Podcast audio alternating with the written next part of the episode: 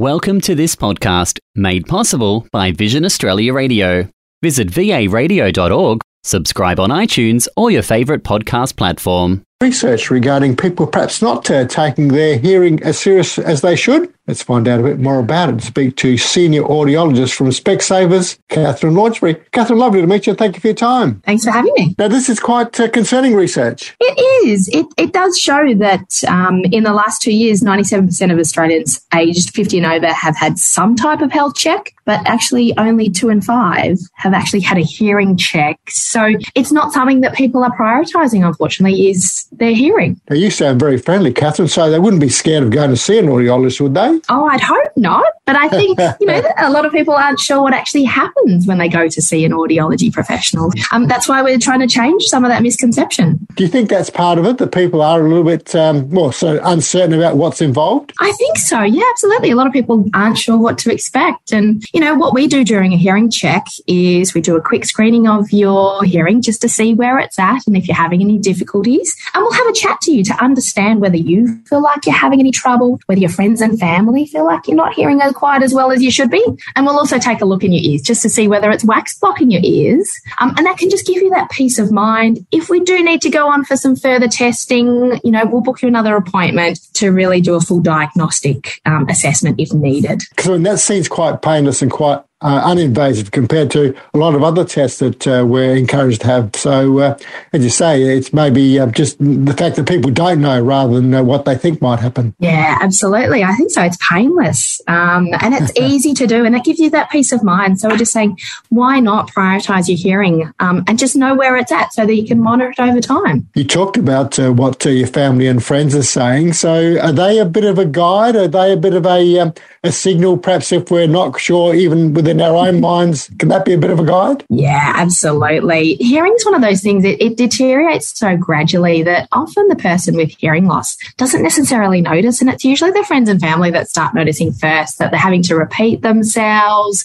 that the TV's a bit too loud, mm. that the, you know, their loved one is just not quite catching everything that they're saying. So, yeah, absolutely. It's those friends and family that really start to notice first. So, not selective hearing, uh, something a bit more important than that.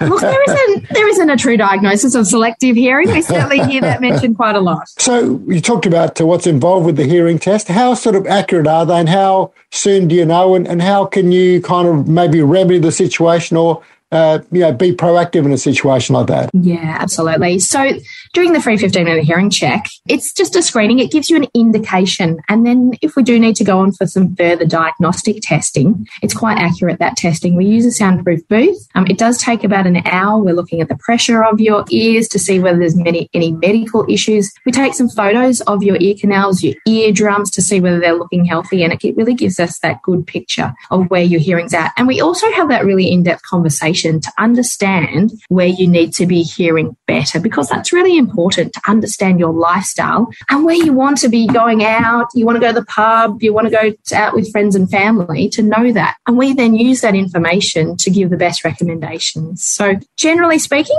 hearing aids are the solution these days, but it's another thing we say, please don't be put off by hearing aids because the technology has come such a long mm. way um, in the last 10 years and they're so small and discreet these days that people would never know that you're wearing them. The uh, the social isolation that can uh, come about because of the hearing loss or you know withdrawing from uh, social activity. I mean, you know, it's almost a whole story in itself, isn't it? But uh, I guess over the last couple of years, we've become much more aware of how bad that can be for uh, people's health, um, sort of mentally as well as physically. So you yeah. know, if you can be hearing what's going on around you and be joining in the conversation, and um, that can be a very positive thing. Yeah, absolutely. We're such social animals that we want to be connecting with our friends and family, and hearing loss really does lead to, as you say, that social isolation. Um, and it can lead to depression and anxiety mm. if you're not interacting with others. So, absolutely, you know, do get your hearing checked, get that peace of mind, keep track of it over time. And look, if you need to do something about it, you know, do do take action. Catherine, you talked about uh, taking photos of the ear and uh,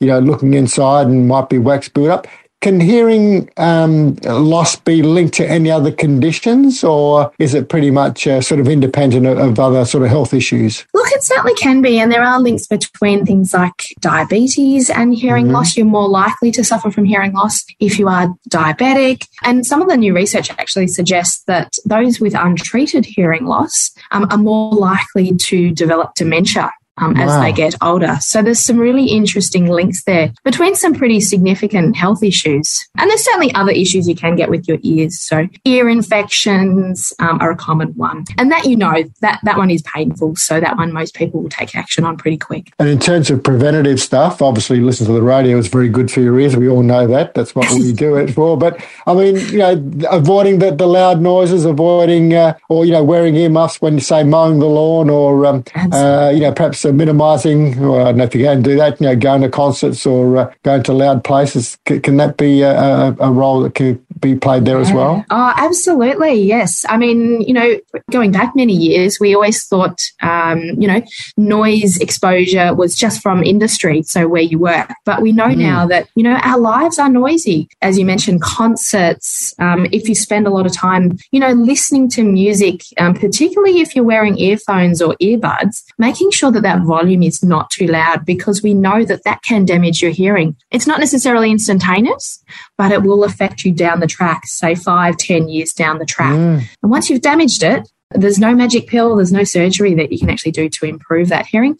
The only options are hearing aids. Is that um, wearing uh, uh, headphones? Is that because that sort of noise is more concentrated that it maybe can be a bit more damaging? Or look, it's just the the you know a lot of people like to listen to it quite loud. Um, mm. You're getting the the sound direct in your ears, mm. and also for long periods of time. A lot of people yeah. are, are, sitting there, you know, particularly with this working from home, um, a lot more common these days. A lot of people are sitting there on meetings and and sitting there listening to music um, at, at high volumes, or if you're traveling on a train or something like that and you're listening to music, if you're trying to get that music louder than that train noise, it's probably at a level that's potentially damaging your hearing. So being that's really careful point. with some of these things. All right. Well, I think uh, you've convinced uh, me to maybe get my ears checked. I guess I wear headphones a fair bit of the time. I, I don't think too loud, but uh, maybe I should be sure rather than uh, assuming. So, what's the first port of call then, uh, Catherine? If uh, we or perhaps one of our family members maybe we think should get their hearing checked, where do we go? How, how can we yeah. sort of start the ball rolling? Yeah, absolutely. So we just encourage you to, um, you can either book a free 15 minute hearing check with your local Specsavers audiology professional either online. So that's did www.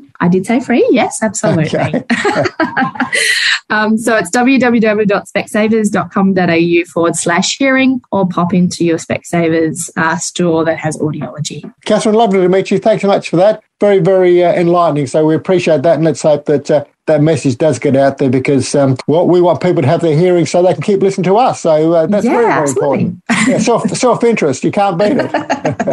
absolutely. Thank you for having me. That's uh, Catherine Launchbury, who's uh, a senior audiologist with Specsavers. Thanks for listening to this Vision Australia radio podcast. Visit varadio.org to find out more about our podcasts.